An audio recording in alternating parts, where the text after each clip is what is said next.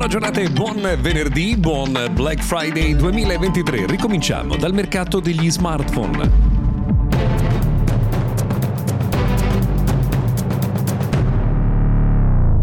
È arrivato il famigerato Black Friday che dura più o meno da due o tre mesi. Oggi siamo al 24 di novembre del 2023. Eh, Ricominciamo dal mercato degli smartphone all'appuntamento con Mr. Gadget Daily. Io sono Luca Viscardi e oggi vorrei raccontarvi un po' dei dati che sono stati condivisi ieri da Counterpoint, che è una delle società insomma, che elaborano i dati di vendita in giro per il mondo e che ci dice che per la prima volta dopo 26 sette mesi consecutivi di flessione, il mercato dei cellulari ha visto una eh, leggera eh, crescita nel corso del mese di ottobre del eh, 2023. A guidare questa crescita è stato soprattutto il Medio Oriente e anche la regione africana grazie ad un eh, miglioramento eh, delle condizioni economiche in quelle particolari aree del mondo. Questi indicatori eh, dicono che probabilmente probabilmente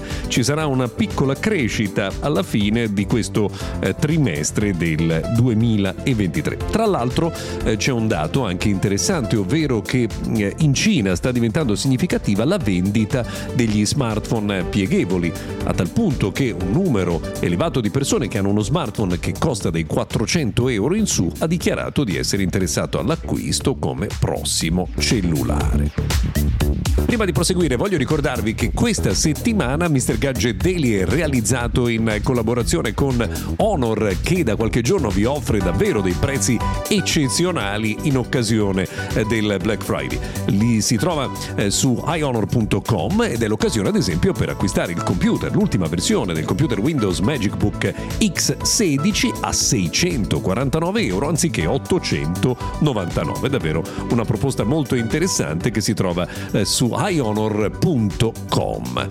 Torniamo alle notizie di oggi con una proiezione per il futuro, secondo cui il traffico di dati in Europa potrebbe addirittura triplicare nei prossimi 5 anni. Tutto questo sarebbe effetto del 5G eh, che finalmente sta cominciando a prendere seriamente piede tra gli utenti e quindi insomma, dovrebbe portare ad un utilizzo dei dati, soprattutto in mobilità, molto eh, più alto rispetto ad oggi. Ehm, c'è una notizia che riguarda i marchi più popolari popolari al mondo perché è stata pubblicata la classifica Best Global Brands 2023 per l'undicesimo anno consecutivo. Apple è al primo posto, Microsoft al secondo e Amazon al terzo. Ma si fa notare che in generale la crescita economica dei primi 100 brand più forti del mondo ha rallentato sensibilmente rispetto al passato.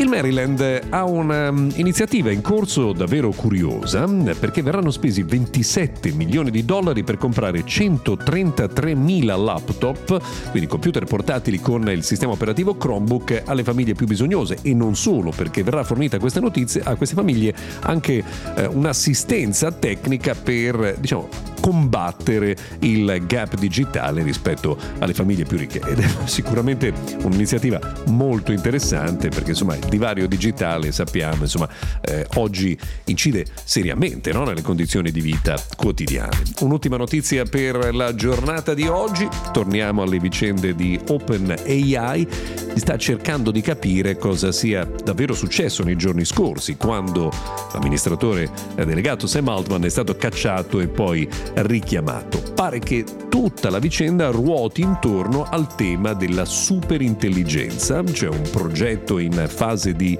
eh, sviluppo proprio all'interno di OpenAI che porterebbe alla realizzazione di un modello di intelligenza artificiale in grado di ragionare sulle informazioni e non di rispondere in funzione di ciò che gli è stato insegnato eh, con dati che arrivano da qualcun altro. Insomma, questa superintelligenza rappresenterebbe un rischio così grande che avrebbe aperto un dibattito molto acceso all'interno dell'azienda, ma insomma le risposte a questo tema ancora non le conosciamo. Ci torneremo sicuramente. Intanto vi dico che vi ringrazio per averci seguito fino a qui e che se volete torniamo domani.